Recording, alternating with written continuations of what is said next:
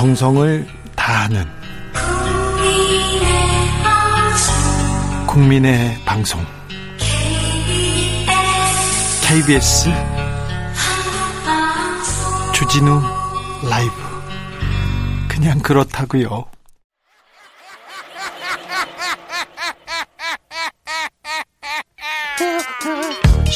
발로 뛰는 기자 탐구하는 기자, 세상의 질문을 마구 던지는 기자, 기자가 본 오늘의 세상, 기자들의 수다.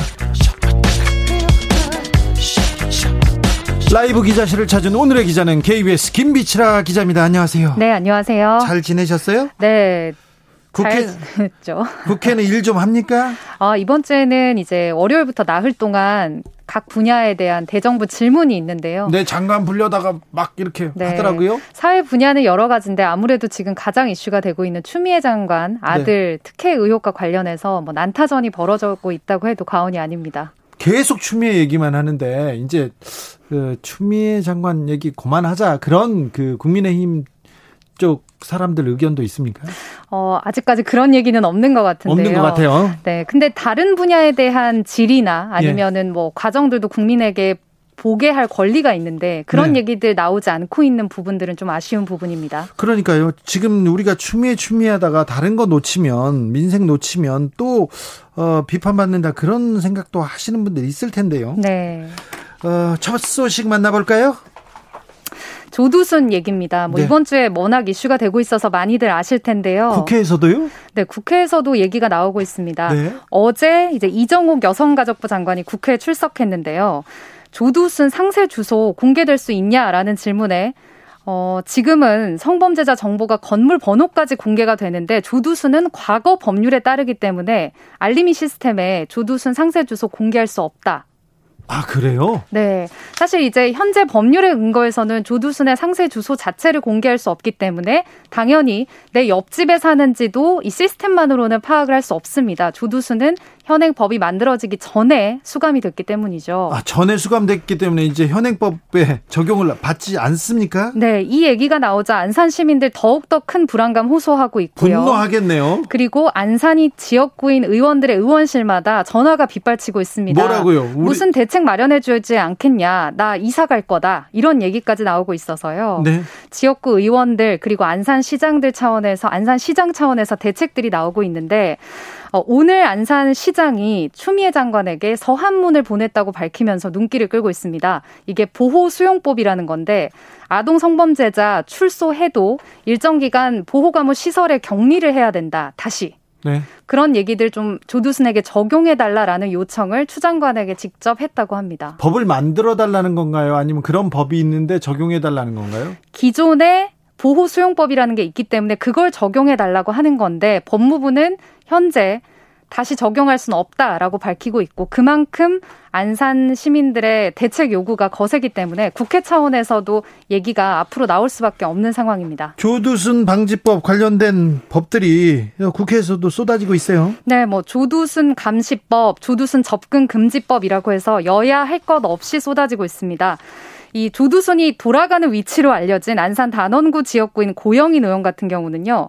이 전자발찌 찬 아동 성폭력법 모두가 주거 지역 200m 밖으로 못 나가게 하는 법을 발의를 했습니다. 그리고 밤이나 특정 시간대 외출도 아예 금지시키자. 라는 법안을 냈습니다. 아, 고영인 의원 이런 법을 발의했다고요? 네. 그리고 민주당 정춘수 의원 같은 경우는 피해자 접근 금지를 기존 100m에서 1km로 늘리자. 네. 국민의힘 김병욱 의원은 아동 성폭행범 보호 수용 시설을 만들어서 출소하면 거기 격리하자라는 법안을 냈습니다. 근데 방금 이제 주진우 기자도 약간의 헛웃음을 지으셨지만 이 법안들이 과연 현재의 법 과 충돌되지 않은 상태에서 입법까지 이루어질 수 있느냐라는 거는 내용을 들으시면 조금 고개가 저어지는 부분이 있죠. 쉽지 않아 보여요. 네. 어떻게 주, 집 밖에 200m는 못 나가게 만든다고요? 네, 그래서 오늘 이재정 경기도 교육감이 뭐 소신 발언이라도 할 수 있는 그런 발언을 했습니다. 예? 조두순도 거주 자유의 권리가 있다. 이미 한 번 처벌을 받았기 때문에 다른 방식의 대안을 마련해야 한다라는 목소리를 내기도 했는데요. 네? 현재 이제 전문가들도 여러 의견들을 내고 있습니다. 어, 애초에 집행유예 받는 확률을 아동 성폭행범의 경우에는 확연하게 줄여서 성범죄 저지르면 반드시 처벌받는다라는 각성을 주는 방식으로 실효성 있게 대책을 마련해야지 그렇죠. 지금과 같은 방안들은 사실상 포퓰리즘에 가깝고 입법까지 될 가능성이 없는 것들이 너무 많다라는 비판도 일각에서 제기되고 있습니다. 특별히 그 아동 성범죄 이런 범죄는 결코 용인할 수 없는 사회적인 아, 그런 묵계가 있어야 되는데 법원에서 자꾸 정화 18범이었는데 네. 술 먹었다는 이유로 기억 나지 않는다는 이유를 좀 깎아주고 그래서 아, 좀 안타깝습니다. 아까도 제가 그 얘기했는데 자전거 타고 다니면서 여성들한테 침을 뱉었던 분 아직도 바깥에 있어요. 불구속 재판을 네. 받게 됐는데 아, 이런 분들 굉장히 엄청난 폭, 폭력인데 테러인데. 네. 그러니까 사후에 이중 처벌하자고 얘기만 할 게 아니라 아. 애초에 강한 형량을 줘야 된다라는 부분들 판사들에게 왜 이렇게 형량 낮게 했냐라는 그렇죠. 시민들의 얘기가 나올 수밖에 없습니다. 네, 얘기해야죠. 아니 이중 처벌은 안 돼요. 안 돼. 감옥 갔다 왔어. 다 죄를 다 살고 왔는데 벌을 받았는데 또 갔다 벌한다 이런 이 법안들 약간 실효성은 좀 떨어지는 것 같습니다. 네. 자, 더불어민주당이 이상직 의원과 김홍걸 의원 당 윤리감찰단에 회부했습니다. 네, 이 두 의원의 경우에는 각각 이스타항공 정리해고 사태 책임자 또 재산 허위 신고 문제로 당 안팎에서 뭐 비판이 제기되고 있는데요. 네. 이당 윤리감찰단이라는 거 아마 처음 들어보셨을 텐데 이낙연 당대표가 전당대회 때 공약으로 내세웠던 겁니다. 네. 쉽게 말하면 민주당판 공수처 역할을 하는 건데 당대표 직속기구로 만들어서 주요 당직자나 소속 의원들 상시 감찰하고 비위가 적발되면 징계를 요청하는데 이 결과 자체를 무조건 수용하도록 조사 과정에서부터 결과까지 독립성을 주게 해서 윤리 문제 좀 세우겠다라는 기구입니다. 예. 그런데 이 조사 대상 1호로 오늘 이 두 의원이 출범과 함께 1호로 회부가 됐습니다. 예. 단장에는 판사 출신의 최기상 의원이 임명이 됐고요. 어, 이번에 또 1호 어, 회부인 만큼 조사 결과에 대해서 무조건 수용할 테니 열심히 조사해 봐라라는 얘기가 나왔다고 합니다. 이상직 의원은 어, 이스타 창업주였어요. 근데 이스타가 지금 경영에 어려움을 겪게 되는데 이거에 대한 도의적 책임을 지라는 건가요? 네, 이낙연 당대표가 사실 단호하게 이상직 의원에게 공개적으로 경고 발언을 하기도 했습니다. 이스타항공 창업주이고 의원이기 때문에 책임을 가지고 국민과 회사가 납득할 만한 조처를 해달라라고 했고요.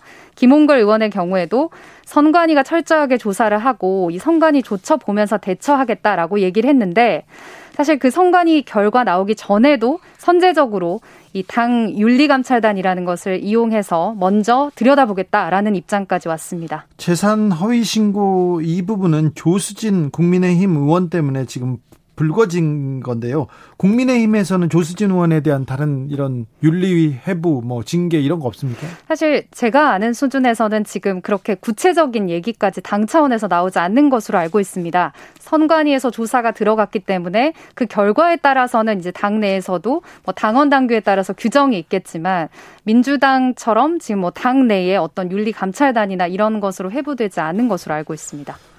자, 그런데 검찰이 기소된 윤미향 의원은 윤리감찰단에 회부되지 않았네요. 네, 지금 뭐 윤미향 의원을 놓고도 얘기가 나오는 것이 지난 14일에 정의기억연대 관련해서 뭐 기부금품법 위반 등의 혐의로 재판에 넘겨졌습니다. 네, 기소됐습니다. 네, 그런 상태인데, 어, 그러면 윤 의원은 어떻게 하냐라는 기자들 질문에 일단 이번에 윤리감찰단 차원의 조사는 안 한다. 왜냐하면 이상직 김홍걸 의원처럼 기소가 되지 않은 상태라면 윤리감찰단이 조사하지만 검찰 조사 끝났기 때문에 조사와 관련해서는 실효성이 없다 이렇게 본다라는 게 답이고요. 네. 다만 유니원은 지금 당직과 당원권 모두 정지된 상태입니다. 네. 그리고 당은 이제 앞으로 법원의 조치에 따라서 추가적인 조치를 할 수 있다라고 얘기를 남겼습니다. 당직과 당원권의 정지됐다. 이거는 일반 국민들은 이게 무슨 의미지? 그래도 의원이잖아. 그래도 역할 똑같을 거 아니야. 이렇게 생각할 텐데요. 어, 당직, 그러니까 당원권, 당원으로서 행사할 수 있는 여러 가지 모든 것들을 사실 정지하는 거니까 네. 어떻게 보면 의원이라는 이름이 있지만 민주당 이름을 걸고 활동을 할 수 있는 거는 사실 정지된 상태죠. 재판, 법원이 판단, 법원 판단이 나올 때까지 당직과 당원권 정지입니다. 어, 거의 대부분의 의원 생활을 민주당적 없이 이렇게 활동해야 될 수도 있습니다. 윤미향 의원은. 네. 음, 야당 인사들이 지금 조금씩 조금씩 자기 어, 본색을 드러내고 있습니다. 부산시장 보궐선거에 나 나갈래 이런 분들 좀 있습니다. 네, 선거는 내년 4월인데 200일 정도 남았으니까 나 출마하겠다. 이제 출마 의사를 시사하는 의원들이 조금씩 나오고 있습니다. 왜냐하면 이제 오거돈 전 시장이 민주당 소속이었고 직원 성추행으로 사퇴했기 때문에 야권에서는 공천만 받으면 바로 당선이다라는 자신감을 보이면서 국민의힘 내에서의 경선이 매우 치열할 것으로 예고가 되고 있죠. 그래서 욕심내는 분들 많습니다. 네, 현재 5선의 현역인 국민의힘 서병수 의원 같은 경우는 부산 진구가 지역구인데 오늘 라디오 출연해서 내년 출마 적극 검토하고 있다라는 느낌으로 얘기를 했습니다. 서병수 의원, 네. 그리고 박형준 전 통합당 공동 선대위원장이죠. 방송 출연을 많이 해서 동아대 네. 교수로도 알려져 있는데 부산 수영구에서 17대 국회의원을 지낸 분인데 일각에서는 여러 인지도 문제로 인해서 서울시장 후보로까지도 거론이 되고 있는데 어, 박 후보 같은 경우 박형준 전 위원장 같은 경우는 부산에 사무실을 최근에 마련했다고 하고 추석 전후로 어, 결심을 할 것이다라는 얘기가 나오고 있습니다. 어, 이명박 정부 시절에 청와대 수석을 지냈는데요. 이명박 전 대통령한테 총애를 받았던 인물인데 어, 지난 총선에서는 나서지 못했어요. 네. 그리고요. 그리고 이 외에도 거의 10여 명의 이름이 더 거론되고 있습니다. 이현주 전 의원 자기 나간다고 하는 것 같은데요. 네, 지금 이제 원 외에서는 이현주 전 의원, 이진복 전 의원, 유재중 전 의원이 부산에 사무실 마련하고 포럼 같은 것들 만들어서 사실상 선거 전에 돌입을 한 상태고요. 네. 현역의 장재원 의원 같은 경우도 오는 18일에 부산 혁신 포럼이라는 것을 발족을 한대요. 관심 있네. 나가네, 사실 이렇게 나가네. 되면 지역 정가에서는 선거 행보 아니냐라고 그렇죠. 해서 정말 치열한 경선이 정치부 기자들은 이렇게 포럼 무슨 그 무슨 연구회 이렇게 만들면 아 저 사람 생각 있네 있어 계속 얘기하죠. 그렇죠. 부산 관련 포럼이 지금 정말 많이 잇따라서 나오고 있는 상황입니다. 자 그런데 서울시장 국민의힘에서 서울시장 후보에 대해서는 별 후보가 마땅히 지금 떠오르는 사람이 없습니다. 네, 사실 국민의힘 같은 경우는 뭐 김종인 전 비대위원 김종인 비대위원장에게 질문을 할 때마다 김종인 비대위원장이 뭐 여러 후보들을 거론하고 있는데 어 마땅히 뭐 이렇게 각축을 벌이고 있다라는 인물들이 안 나오는데 혹시 뭐 얘기되는 분이 있으신가요? 어, 얘기가 나오는 분이? 자, 그럼 다시 부산으로 넘어갈까요? 네. 민주당에선 또 부산시장 준비하는 분들 누구 누구 이렇게 하마평에 네. 오르고 있습니까? 사실 당 내에서는 유력한 후보로는 김영춘 현 국회 사무총장이 꼽히고 있습니다. 지난번에도 유력했습니다만 네. 안 나갔죠? 이분이 이제 서울에서 재선까지 했지만 지역주의를 타파하자라고 해서 부산에 내려가서 20대 때 당선이 된 이력이 있고요. 예. 이번 총선에서는 아까 국민의힘에서 유력한 후보로 거론이 되고 있는 서병수 의원에 밀려서 패배를 했단 말이죠. 네. 그리고 또 다른 분들로는 김혜영 전 의원, 또 지금 권한 대행을 맡고 있는 변성환 부산시장 대행도 물망에 오르고 있습니다. 네. 그런데 이제 가장 큰 핵심은 민주당에서 후보를 낼 것이냐 말 것이냐가 아직 결정이 되지 않았기 때문에 유력한 후보군도 어, 본격적으로 거론할 수 없다는 게 큰 문제가 되고 있습니다. 아니 뭐 후보를 낼 가능성이 높아요. 사실 안, 이제 내, 안 내기는 어려울 거예요. 네, 부산시장 얘기만 나왔을 때는 재보궐 선거에 내지 않겠다라고 했지만 서울시장으로까지 판이 커지면서 과연 후보를 안 내는 것이 맞느냐라는 얘기가 당 내에서도 나오고 있고 당 헌을 고쳐서라도 연말쯤에는 공천 여부 결정할 것이다라는 목소리도 나오고 있어서 이 지금 거론되는 분들도 연말이 돼서 어, 공천 여부가 결정이 되면 움직임을 시작할 것으로 보여서 정확한 답변들을 내지 않고 있습니다. 이낙연 대표가 민주당 대표가 이 재보궐 선거를 어떻게 진두지휘하느냐, 어떻게 치르느냐에 따라서 대선 가도에 청신호가 켜지는지 적신호가 켜지는지 음. 굉장히 큰 시험대가 될 거예요. 그래서 네. 아 그래서 연말에는 정리를 하지 않을까 생각합니다. 그래서 후보를 낼 것으로 저는 보고 있습니다. 네. 오늘도 감사했습니다. 기자들의 수다 KBS 김비치라 기자였습니다. 네, 다음 주에 뵙겠습니다. 5383님이 인류가 화석 연료를 쓰면 이산화탄소 발생이 늘고 정상적이면 그것이 우주로 방출이 된답니다. 그런데 이미 정상적인 범위를 벗어났기에 우주로 빠져나가지 못하고 갇혀 있으니 열이 발생한다지요. 그 열기가 1차적으로 바다의 온도를 높이고 그 열기가 다시 육지 온도를 높이고 메말라 가는 산불이 자연 발화된답니다. 캘리포니아 산불로 아이가 차 안에서 개를 끌어안고 죽어 있더랍니다. 눈물이 날 일입니다. 이미 개인의 노력으로는 감당할 수 없는 지경이고 공장이든 차든 클린 에너지로 바꾸고 개개인은 쓰레기를 많이 줄이는 게 답인가 보더라고요. 아침에 전민, 전문가분의 말씀을 출근 준비하면서 들었습니다. 얘기했는데 5383님이 전문가입니다. 네. 네. 이, 이렇게 되고 있습니다. 그러니까 우리가 환경을 위해서 지구를 위해서 뭘 할 수 있는지 조금 고민을 시작해야 된 때입니다. 지금도 늦었습니다. 지금이라도 해야 됩니다. 32 87님은 인천에서 자영업하고 있습니다. 보수단체가 개천절에 집회를 강행한다는데 진짜 걱정입니다. 지금 자영업자들 코로나보다 돈 때문에 죽게 생겼습니다. 집회 제발 좀 하지 마세요. 하늘 열린 날 자영업자들 뚜껑 열리는 꼴 보고 싶습니까? 이렇게 얘기했는데 너무 표현이 정확해가지고 제가 웃음이 좀 났습니다. 진짜. 깨시님, 우리 아이 다섯 살인데요. 하루 종일 어린이집에서 마스크 쓰고 있어서 입주에 땀띠가 빨갛게 났어요. 도대체 무엇이 중요한디? 이렇게 얘기했고요. 2756님, 주진우 기자님, 오늘도 라이브 잘 듣고 있습니다. 딸내미 다음 주 월요일 초등 졸업사진 찍는데 코로나 때문에 홀수반, 짝수반 따로 찍습니다. 같은 반인데 수업도 같이 못 받고 어른으로서 아이들에게 너무 미안합니다. 예. 우리 아이들 학교는 갈 수 있도록 우리 아이들 밖에서 뛰어놀 수 있도록 어른이 회방은 놓지 말아야죠. 라디오 정보센터 다녀오겠습니다. 정한나 씨.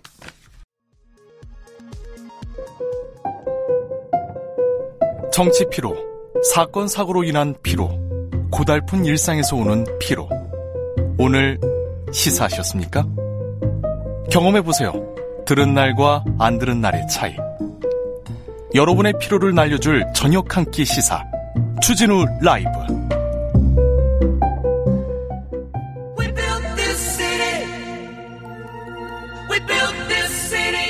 사라진 보수의 가치를 찾겠습니다. 진짜 보수로 거듭나겠습니다. 그러기 위해서 무너진 보수를 근본부터 재건하겠습니다. 대한민국 보수 재건 프로젝트 보수합시다. 원조 보수, 진짜 보수, 진짜 보수당, 진보당 대표, 국민의힘 중앙위원회 의장 김성대 대표님 안녕하세요. 예, 안녕하세요. 김성태입니다. 오 늘은 전화 연결입니다. 어디서 받고 계세요?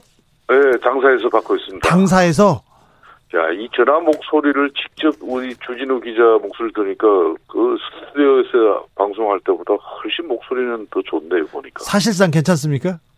사실상 훨씬 낫네요. 9503님이 김성태 대표님 팬으로 사실상 삼행시 지어서 보냈습니다. 사. 사실상 김성태 대표님 때가 제일 잘했다. 실. 실. 실정에는 단호히 특검으로 맞서고. 상.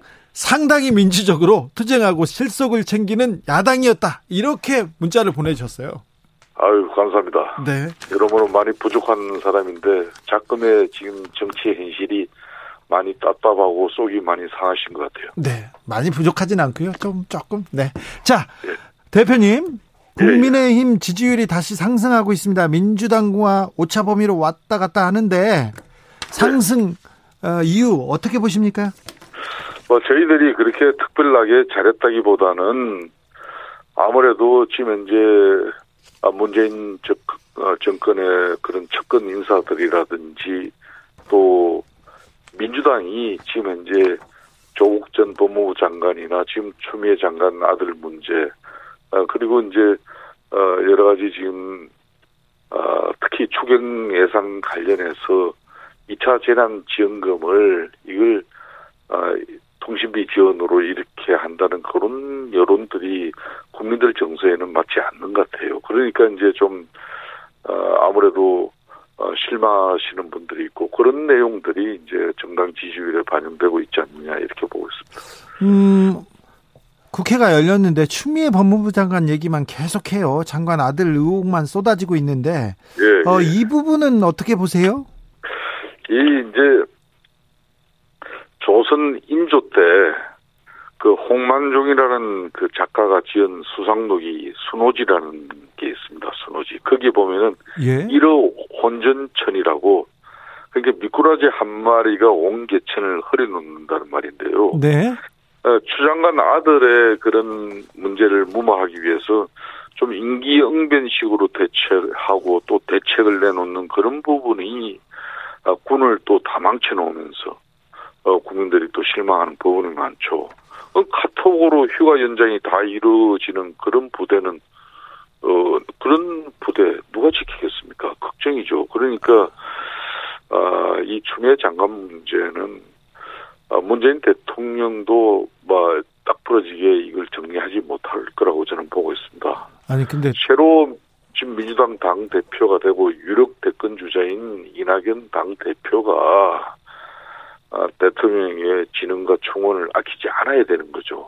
또 추미애 장관 입장에서도 사실 아, 부모 입장에서는 자식이 아프다는데 참 그 여러 가지 애린 심정도 이해는 합니다. 그렇지만은 아, 또 이렇게 온 나라가 장관 한 사람 아, 문제로 이렇게 사실 코로나 지금 19의 그 경제 민생 문제 얼마나 많습니까? 그러니까요. 예, 그러니까 민생 챙겨야죠. 입장에서도 네. 이 국가적으로 별로 도움이 안 돼요. 그러니까 어, 본인도 오선 뭐 정치 국회의원 출신으로 당 대표까지 하신 부분이니까 문재인 대통령께 국정 부담을 계속 이 장관직을 수행하는 게 좋은 건지 이런 걸 좀 판단해야 될 때가 된 것 같아요. 자, 근데 순조 나오고 막 문자 쓰시고 한자 써가지고 갑자기 제가 제가 얼었는데요. 미꾸라지 네. 얘기하려고 그렇게 문자 문자까지 쓰셨어요? 저 그리고 어. 대표님. 예. 아 근데 사실상 법을 위반했다 이런 부분이 전혀 나오지 않고 있어요. 좀 약간 그러니까 약, 예. 약간 뭐 부탁은 했는지는 모르겠으나 이게 법의 테두리 안에 있었는데 이걸 가지고 사퇴까지 해야 됩니까? 그러니까 이게 이제 이런 겁니다. 추미애 장관이 취임할 당시 검찰 개혁은 민주적 통제에서 출발한다고 했지 않습니까? 예? 그래서 지난 9개월 동안 검찰 인사 그리고 조직 개편을 통해서 윤석열 검찰총장도 고립시켰고 또 사상 어, 이 검찰을 아, 추미애 장관이 거의 장악을 했습니다.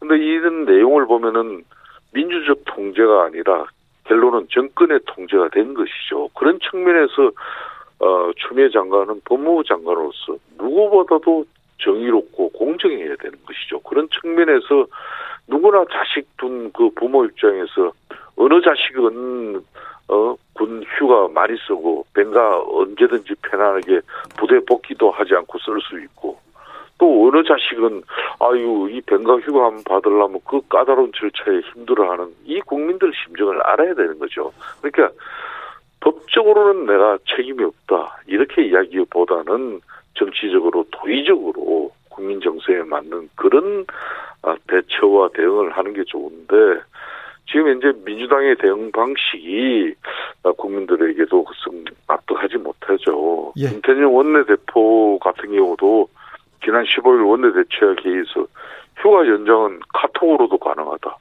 그러니까 부득하게 한 사유 시에는 뭐 그런 여러 가지 통신 수단을 통해서 하는 거예요. 네네. 그렇지만은 보편적으로는 보편적으로 할 수도 에, 있지 않습니까? 쉽지가 않지 않습니까? 그러니까 이 정서에 맞지 않는 이야기를 가지고 추미애 장관을 지켜내려고 하는 그 고육지책 이런 부분들이 대려 자꾸 지금 일을 꼬이게 만드는 거예요.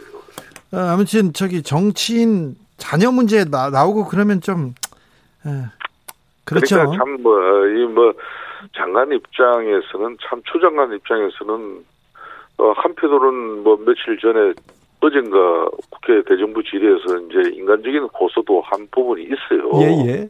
부모 입장에서는 다 그 그런 부분 또 어, 어, 들을 수 있습니다. 그렇지만 네. 또 현실은 그렇지 않아요. 알겠습니다.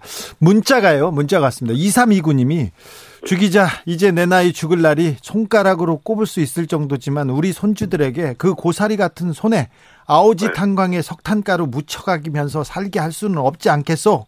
우리 네. 순교할 각오로 다들 광화문으로 갑시다 이렇게 얘기하는데 이 선생님한테는 뭐라고 해야 됩니까?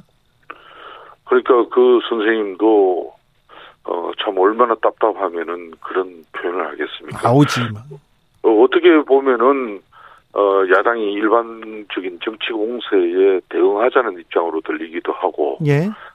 어, 추미애 장관을 옹호하는 민주당이나 지금 현재 정부의 입장이 정말 이 볼성사납기 때문에 강화 문화를 가자는 건지, 제가 그 진위는 더 정확하게 어, 이해가 되지 않습니다. 그래도 저기 집회 참가자들 뿐만 아니라 선의의 피해자들 나올 수 있으니까 그 코로나 네. 시대니까 모이는 거는 좀 자제해야 되지 않습니까? 아, 그 이야기면은 그거는 10월 3일 개천절 한다는 그거는 네.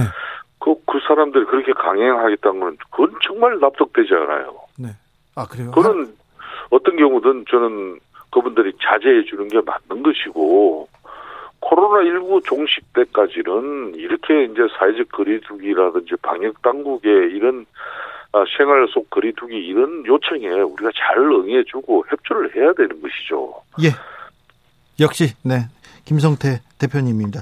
저기 국민의힘에서는 추미애 장관 사퇴하라 이렇게 얘기하고 있습니다. 그런데 네. 어제부터는 전현희 국민권익위원장 사퇴하라 얘기하고 윤미향 의원도 사퇴하라고 하고 윤영찬 의원도 다 사퇴하라고 아니 이은재 의원도 사라지셨는데 이제 없는데 왜 다 사퇴하라고 합니까 이거? 뭐 사퇴하라고 한들 사퇴하실 분들은 다 아니지 않습니까? 예. 제가 볼 때는 사퇴하실 분 한 분도 안 계십니다. 예. 그러니까 야당으로서 이제 정기국회 맞이해서 네. 국민들 입장 대변하면서 야당의 역할을 하는 것이고요. 예. 어, 그만큼 중하게 받아들여야 되는 것이죠. 예.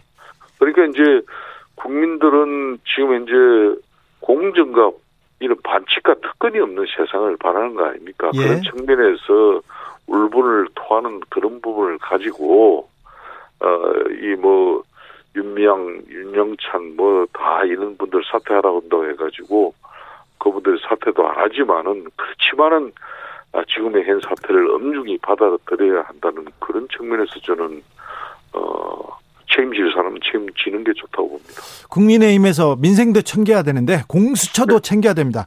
어, 대표님 공수처 네. 어떻게 조금 풀어갈 수 있을까요? 여야, 여야 어떻게 풀어라 이렇게 한번 훈수 한번 더 주십시오. 그러니까 이 공수처 부분을 작년에 패스트 트랙에 그 불상사로 이런 게 만들어진 건데 지금이라도 크게 21대 국회 개원에 있어가지고 상임위 위원장을 민주당이 전부 독식하고 국회의장, 부의장까지 지금 그렇게 된 상황 아닙니까? 예. 이걸 다시 국회 정상화 시켜야 된다.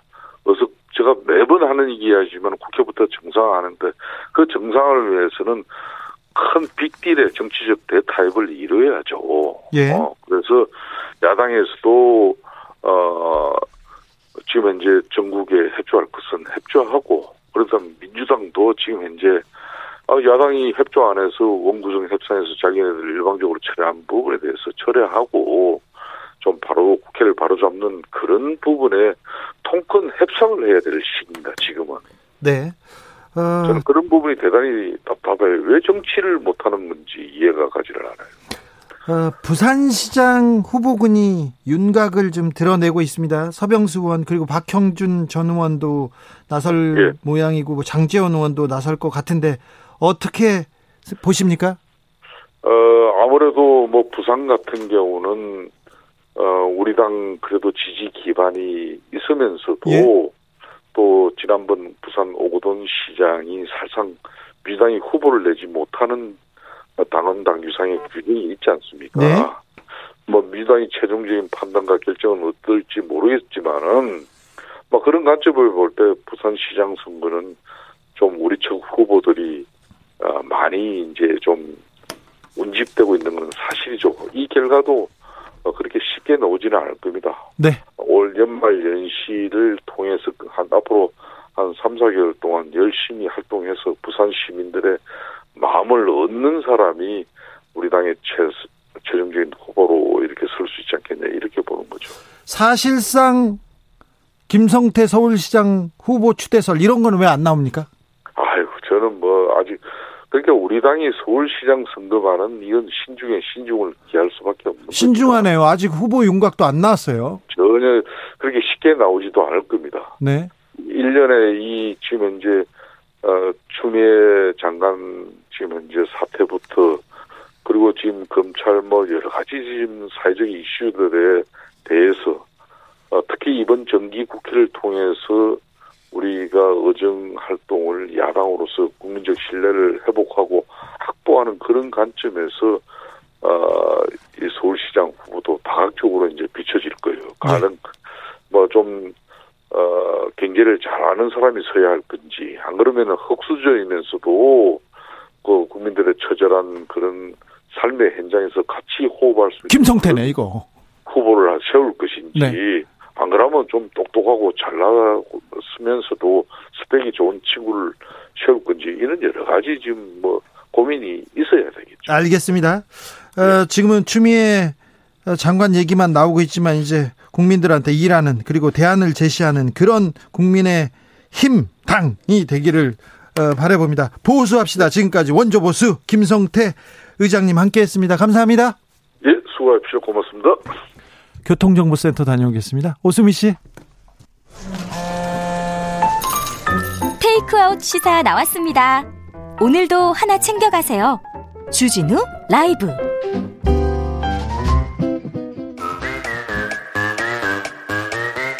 모두 청숙해 주십시오. 재판 5분 전입니다. 재판부 입장하고 변호사들 들어왔습니다. 그럼 사건 번호 0916 오늘의 재판 시작하겠습니다.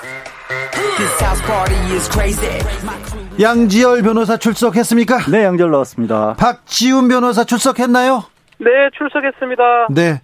오늘은 스튜디오와 전화 이원 생방송으로 한번 색다르게 꾸며봤습니다. 재판 5분 전 시작해 보도록 하겠습니다. 어, 먼저 이 문제부터 짚고 넘어가겠습니다. 검찰이 1심에서 무죄를 어, 선고받은 김학의 전 법무부 차관한테 중형을 구형했네요. 예, 똑같이 징역 12년에 벌금 7억 원, 추징금 3억 7, 3천만 원 가량을 구형했는데 그때 네. 무죄 나왔었잖아요. 네. 근데 이번에도 어, 뇌물 혐의에 대해서 마찬가지로 구형을 해줬어요. 네. 근데 참 저는 이거 구형이니까 네, 그냥 한 것 같아요. 12년 할 수는 있는데 네.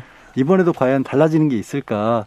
보니까 이제 사실 잊혀져 왔잖아요. 그리고 이, 그리고 검찰이 검사들이 수사를 또 열심히 해서 다른 증거나 증인을 확보했다는 소리를 못 들어봤습니다. 하나 정도가 보니까 나왔더라고요. 그 지금 일단 윤중천 씨하고 네. 또, 또 다른 사업가 최모 씨에게도 향응을 받았다는 부분이 있었는데 1심과 달리 최모 씨가 진술을 바꿨다고 해요. 네. 근데 여기에 대해서도 검찰 이제 변호인 측에서는 이 김학의 전 차관 변호인 쓴 측에서는 신빙성이 떨어진다고 하고요. 여기 변로하는 내용을 보면 저는 이 부분이 좀 눈에 띄더라고요. 아, 검찰 수사가 소설처럼 공소 사실을 지어낸 느낌이다. 하, 이 얘기를 했어요? 그러니까 검 검찰의 수사를요 검사 출신들이 더더못 믿는 것 같아요. 어떻게 네. 보면 한동훈 검사께서도 그랬죠. 그러니까요. 네.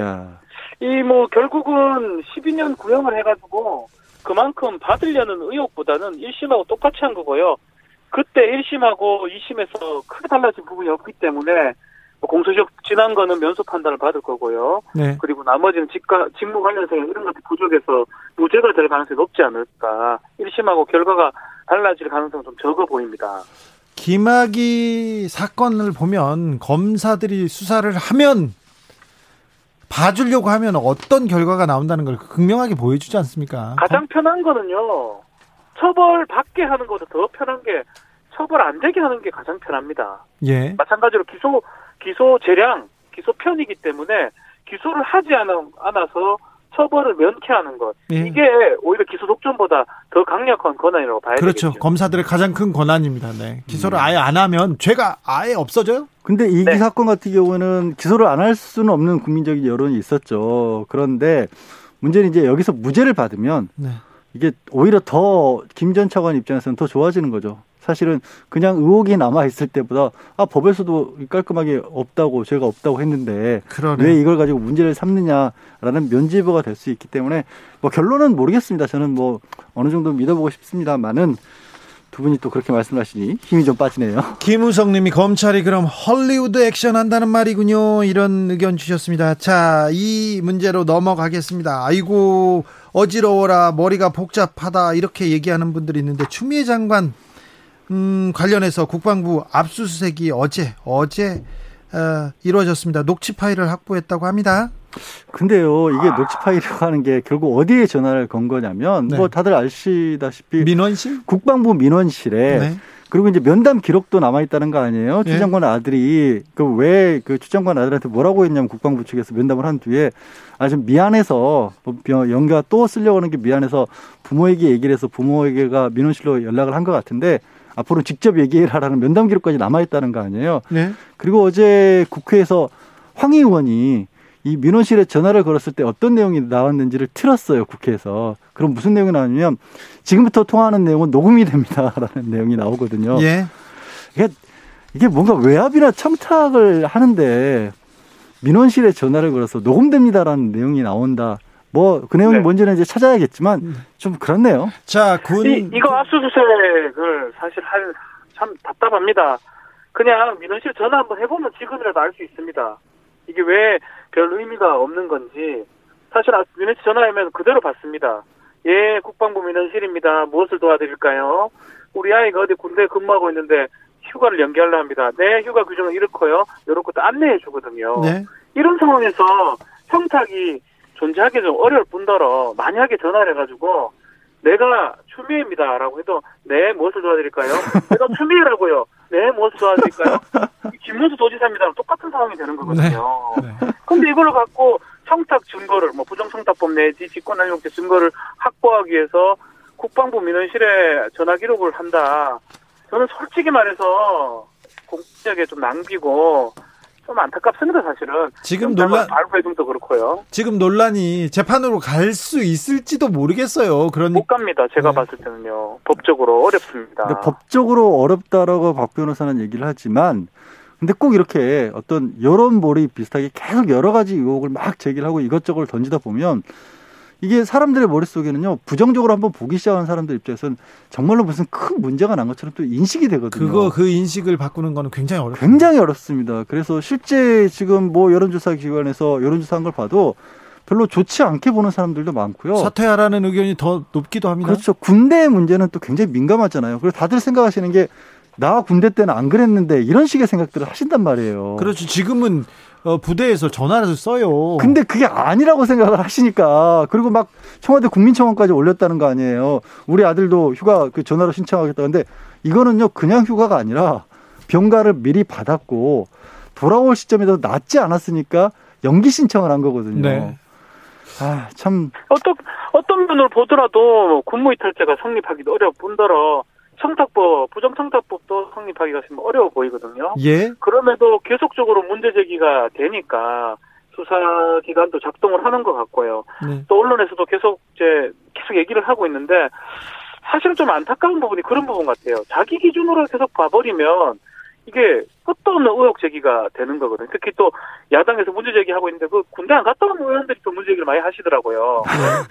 네. 그런 분들은 이제 저는 뭐 군대 한 10년 정도 복무를 했기 때문에 알았습니다. 그런 분들 정말 주워 들은 얘기일 겁니다. 알겠습니다. 네. 군대 갔던 친구들한테 주워 들은 얘기고 지금 군대는 많이 변했는데 그것도 좀 파악하고 접근해야 되는데 참 그런 자. 부분들이 우리 언론의 낭비가 아닌가 생각이 많이 들어요. 넘어가겠습니다. 다른 다음 재판으로 넘어가겠습니다. 7호 7호9님이 추미애 장관 이야기 더 하시면 채로 채널 돌려버립니다. 이 문제 필요하시는 분들 너무 많습니다. 9651님, 추장관 얘기 정말 지겹습니다. 국회의원들, 대정부 질문, 청문회 등 온통 추장관 얘기인데요. 먹고 살만한 국회의원님들 추장관 얘기가 대한민국의 가장 중요한 문제인가 봅니다. 이렇게 얘기했습니다. 자, 저희 넘어가겠습니다. 어, 정유연 씨, 정유라 씨, 네. 최서원 씨 딸 딸의 그 전 남편이 저한테 문제를 막 상담할 때가 있었는데 어. 군대에 갔어요. 군대에 아, 갔는데 밤에 전화도 오고 갑자기 카톡도 와요. 그래서 이게 뭔가 했더니 요새는 군대에서 다 카톡한다고 얘기하더라고요. 아, 아, 그런 네, 그런 일도 있었습니다. 자 다른 얘기로 가보겠습니다. 잊혀진 줄 알았죠. 이 추미애 전에는 또 이 사건이 있었어요. 검언 유착 의혹 네. 사건. 이 사건이 그렇게 중요한가 그랬는데 오늘 이동재 전 채널A 기자 그리고 백모 씨, 백모 채널A 기자의 공판이 열렸습니다. 어, 이철 전 대표 제보자 어, 증인으로 채택됐다고 합니다. 음, 이 증인 채택된 게 어떤 의미냐면 검찰에서 이제 이철 전 벨리베스모트 대표하고 또 그거를 중간에 어 다리를 연결해서 밖에 이제 이철 전 대표 같은 경우는 구금돼 있으니까 이제 밖에 나와서 채널의 이동재 기자를 만났던 지모 씨 제보를 한 사람이죠. 네. 이 사람들에 대해서 수사 과정에서 얘기를 들은 겁니다. 얘기를 들어서 아 이러한 요지로 굉장히 뭐 가족들 비리 혐의를 제보하지 않으면 가족들이 좀 위험할 것이다라는 취지로 강요를 했다, 협박을 했다라고 검찰은 보고 있는 건데 이거 여기에 대해서 아 일방적으로 검찰에 내놓은 그런 지수를 가지고 재판할 수 없으니까 우리 법정에 직접 불러서 얘기를 듣겠다라고 해서 변호인 측에서 어, 신청을 해서 그게 채택이 된 겁니다. 이게 오히려 저기 변호인, 그러니까 피고인 입장에서 불리할 가능성이 높습니다. 네. 사실은 진술을 부인하기 때문에 뭐 법정에 뭐 진, 증인으로 올 수밖에 없는 상황이긴 한데 지모 씨하고 이철 두 사람이 와서 진술을 한다 그러면 좀 이동재 피고인 입장에서 많이 불리한 상황이 아닌가 강력 미수죄거든요. 어, 협박을 해서 어떤 것들을 이루려고 했는데 이루지 못했다. 그 부분이 구체적으로 많이 나올 것 같아요. 나는 협한테 했던 것 그리고 나는 협박으로 느꼈어요. 네. 나는 무서웠어요. 얘기가 나오면 불리할 것 같은데요. 그런 부분이 있으면 재판부가 심증을 형성할 가능성이 높죠. 오히려 서면으로 가는 것보다 직접 나와서 법정에서 진술하는 게 피고인 입장에서 더 불리할 가능성이 높습니다. 이런 사건은요. 또 다른 당사자입니다. 한동훈 검사장 검찰 수사 어떻게 되고 있죠? 검찰 수사 사실상 이루어지기가 힘들죠. 이루어지기가 힘들고 생각해 보시면 이제 그 어떻게 보면 이제 몸싸움 논란이 있고 나서 네. 이 수사팀 입장에서도 좀 밀어붙이기가 힘들었던 부분도 있고 또 검찰 인사 지난달 27일에 있었잖아요. 네. 수사팀을 맡고 있었던 정진웅 부장검사 물론 이제 재판에는 이제 나오기도 하겠지만 다른 데로 이제 승진 정보를 갖고 네. 그리고 무엇보다 이제 여러 번 얘기를 했다시피 한동훈 검사장이 가지고 있는 휴대전화 이거 못 열어보고 있고 예. 그리고 이제 저 조사를 한 번 받긴 했죠. 조사를 받긴 받았는데 여기에 본인이 이 조사를 받았다는 뜻으로 서명 날인을 안 하고 갔거든요. 이게 무슨 의미냐면 이 조서는 법적으로는 아직 존재하지 않는 거예요. 그렇죠. 그러다 보니까 추가적으로 수사를 할 이게 뭐가 없는 거예요. 거리가 이게 뭐가 나와줘야 되는데 그렇죠. 그, 래서 이제 뭐 언론에서는 수사를 제대로 못했어요. 예, 수사를 제대로 못해서 그 부분만을 지적을 하고 있지만 그러나 어찌됐든지 간에 이 협조를 하지 않은 쪽도 문제는 있죠. 일단은 뭐 수사 자체도 늦었고요. 뭐 네. 증거를 인멸할 수 있는 충분한 어떤 시간을 둔 다음에 압수수색을 했기 때문에 이쪽 저쪽 휴대전화 같은 걸 확보하기 어려웠습니다. 다 포렌식을 했건 아다 디가우징해서 초기화했을 가능성이 높은 상황이고 그런 상황에서 뭐 중간중간에 뭐 언론 플레이 언론 플레이가 돼가지고 뭐가 잠깐만 문제가 되면 다 밖으로 좀 알려져 있는 상황이었어요. 네. 그러다 보니까 조사가 좀 제대로 진행되지 않는 상황이고 아마도 지금 이 사건은 이동재 피고인하고 관계가 많이 있을 것 같아요. 이동재가 예컨대 얘기를 어떻게 하냐에 따라서 법정에서 계속 부인할지 아니면 어느 정도 인정을 할지 인정한다면 어느 범위에서 인정할지에 따라서 수사의 진전 속도가 달라질 것으로 봅니다.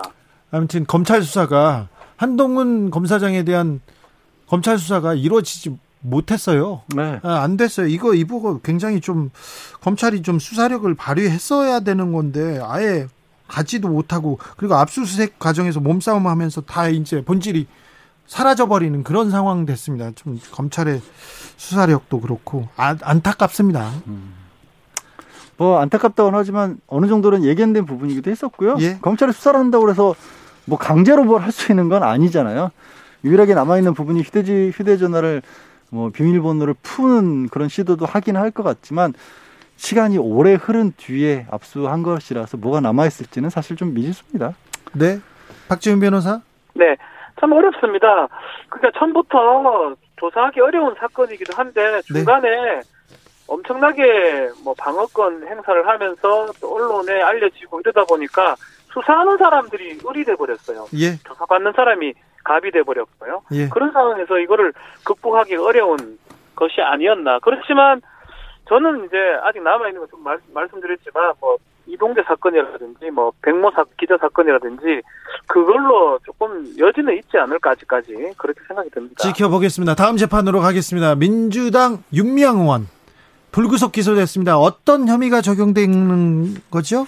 일단 여덟 여섯 가지의 기본적 사실관계에 대해서 법적으로 혐의는 여덟 개를 적용을 했습니다. 그래서 내용을 보게 되면 뭐 기부금품 모집을 할땐 단체 등록을 해야 되는데 등록을 하지 않고 41억 원이 넘는 돈을 모금을 했고 또 국가에서 보조금을 받을 때 어, 박물관으로서 학예사가 있어야만이 받을 수가 있는데 없는데도 불구하고 절차를 위반해서 받았다라든가 아니면 문제가 됐던 안성 쉼터 7억 5천만 원에 산 게 너무 비싸다. 그거는 빠졌지 않습니까? 아니요. 산 거는 빠, 들어갔어요. 산 거는 들어갔어요. 산 거는 업무상 배임으로 들어갔고요.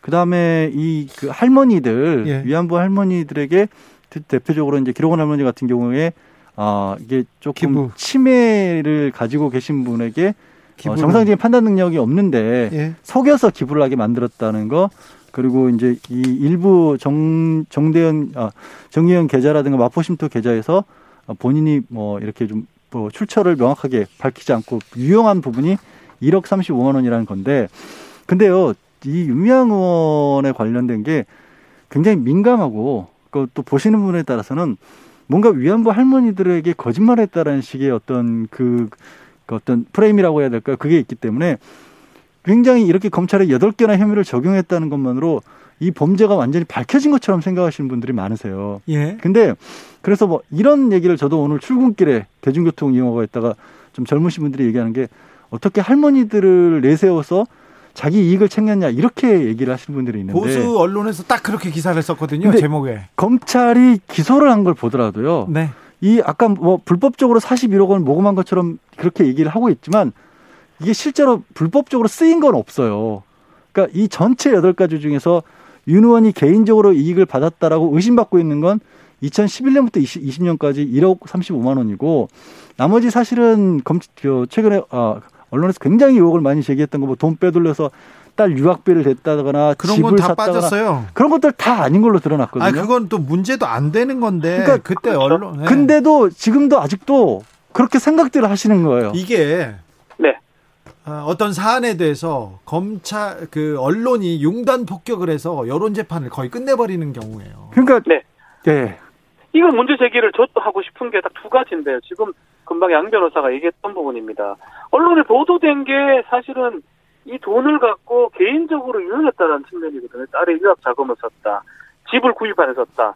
이런 내용들이 이 사건의 시작이었고 보도의 시작이었는데 그런 부분들은 지금 불기소가 됐어요. 무혐의 처분을 받았습니다. 다른 부분들이 지금 불구속 기소가 된 상황인데 그렇다면 동등한 비율로 그 부분이 좀 보도가 돼야 되는데 그 부분은 예전에 잘못 보도된 걸 바, 로 잡고 있지는 않는 상황이고 지금 기소된 내용만 아주 부각해서 보도되고 또 기소된 내용도 좀, 좀, 좀 살펴봐야 될 것 같아요. 이 실수나 어떤 회계적인 잘못 부분은 보조금 위반이나 뭐 기부금품 모집법 위반인데 개인적 착도 부분은 업무상 횡령 정도거든요. 예. 그 횡령도 자신의 계좌로 돈을 받았으니까 횡령이다. 이건 단순한 논리인데 뭐 재판의 과정을 지켜봐야 되겠지만 공적인 업무에 썼다든지 사적 유용을 하지 않았다면 또 횡령의 그 횡령의 범죄가 안 될 가능성이 있습니다. 그래서 저는 지켜볼 여지가 좀 많은 사건이 아닌가 봅니다. 이것도 지켜봐야 됩니다. 재판 결과 지켜보자고요. 아, 네. 아, 이것도 그 재밌는 재판인데요. 4.15 총선이 끝난 지 5개월 됐습니다. 네. 선거법 관련된 재판은 1심이 6개월 안에 끝나게 돼 있지 않습니까? 네. 그런데 지금 총선과 관련된 관련된 선거 소송 재판 거의 이루어지지 않고 있습니다. 지금 굉장히 놀랄 만한 일인데요. 거의가 아니라요. 단 한 건도 재판 날짜가 정해지지 않았습니다. 단 한 건도요? 예. 이게 어떻게 이런 일이 있는지 좀 희한할 정도의 그런 상황인데 어, 총선 152건입니다. 정확히 125건. 그리고 그 중에는 심지어 재검표를 해야 되는 건도 30건이에요. 그러면 이게 결과야 어찌 될지 모르지만 가능성만 놓고 본다면 다시 뭔가 판을 짜야 될지도 모르는 상황이고 그래서 말씀하신 것처럼 선거와 관련된 소송은 빨리 끝내라고 법으로 특별하게 정해 놓은 게 선거 여러 번 그리고 국회의원 된 지 1년, 2년 돼서 뒤집을 수는 없잖아요. 네. 그런데 이상하게도 이 결국 두 달 정도밖에 안 남았는데 처리를 안 하고 있어요. 날짜를 어, 안 정하고 있어요. 이번엔 어? 왜 그렇죠? 못할 것 같은데요. 지금 뭐 이유는 알 수가 없지만 지금 6개월간은 뭐 단심이잖아요. 네. 대부분에서 빨리 해야 되는데 글쎄요 뭐, 뭐, 다른 얘기는 안 하고 있는데 일단은 뭐 사건도 좀 많은 것 같고 그러다 보니까 처리를 못 하고 있는데 상당히 좀 심각한 문제가 아닌가 생각이 듭니다. 하나도 못 하다는 게 말이 됩니까? 검찰이 수사를 안 한 건가요? 뭐 이럴 수도 있어요. 관련 소송이라는 게 형사 재판만을 얘기한 건 아니고요. 예. 그러니까 이게 뭐 투표가 잘못됐다, 무효다 이런 식의 주장들이 있을 수도 있는데 주장 자체가 조금 받아들이기 어려운 정도의 사안들 그런 것들도 좀 많이 들어가 있지 않은가 그런 생각도 들어요. 왜냐하면 재검표 같은 경우에는 보통 한 한 달 정도면 하거든요. 그러게요. 금방 네. 하는데 왜 네. 아직 안 하고 있죠? 그러니까 이게 재판에 재판이라고 하는 게 그렇잖아요. 말이 되든 안 되든 간에 소송을 제기를 하면 일단 재판은 열어야 되는데 예. 이거 열어 보는 것 자체가 좀 민망스러운 수준의 것들도 포함되어 있지 않을까. 이건 추측입니다. 그냥. 그럴까요? 네. 음. 자, 재판 5분 전 양지열 변호사 그리고 전화로 참여한 박지훈 변호사 함께 했습니다. 감사합니다. 네, 고맙습니다. 감사합니다. 리아의 돌고 돌고 돌고 들으면서 주진우 라이브 마무리하겠습니다. 7713님, 진짜 궁금해서, 진짜 궁금해서 그런데요. 다른 나라 언론도 이렇게 엉망인가요? 얘기하는데, 아, 그런 데도 있는데요. 우리 조금, 우리 언론은 우리 국민 수준, 우리 사회 수준에 한참이나 떨어지는 것 같습니다. 이건 제 생각입니다. 저는 내일 오후 5시 5분에 다시 돌고 돌다 돌아오겠습니다. 지금까지 주진우였습니다.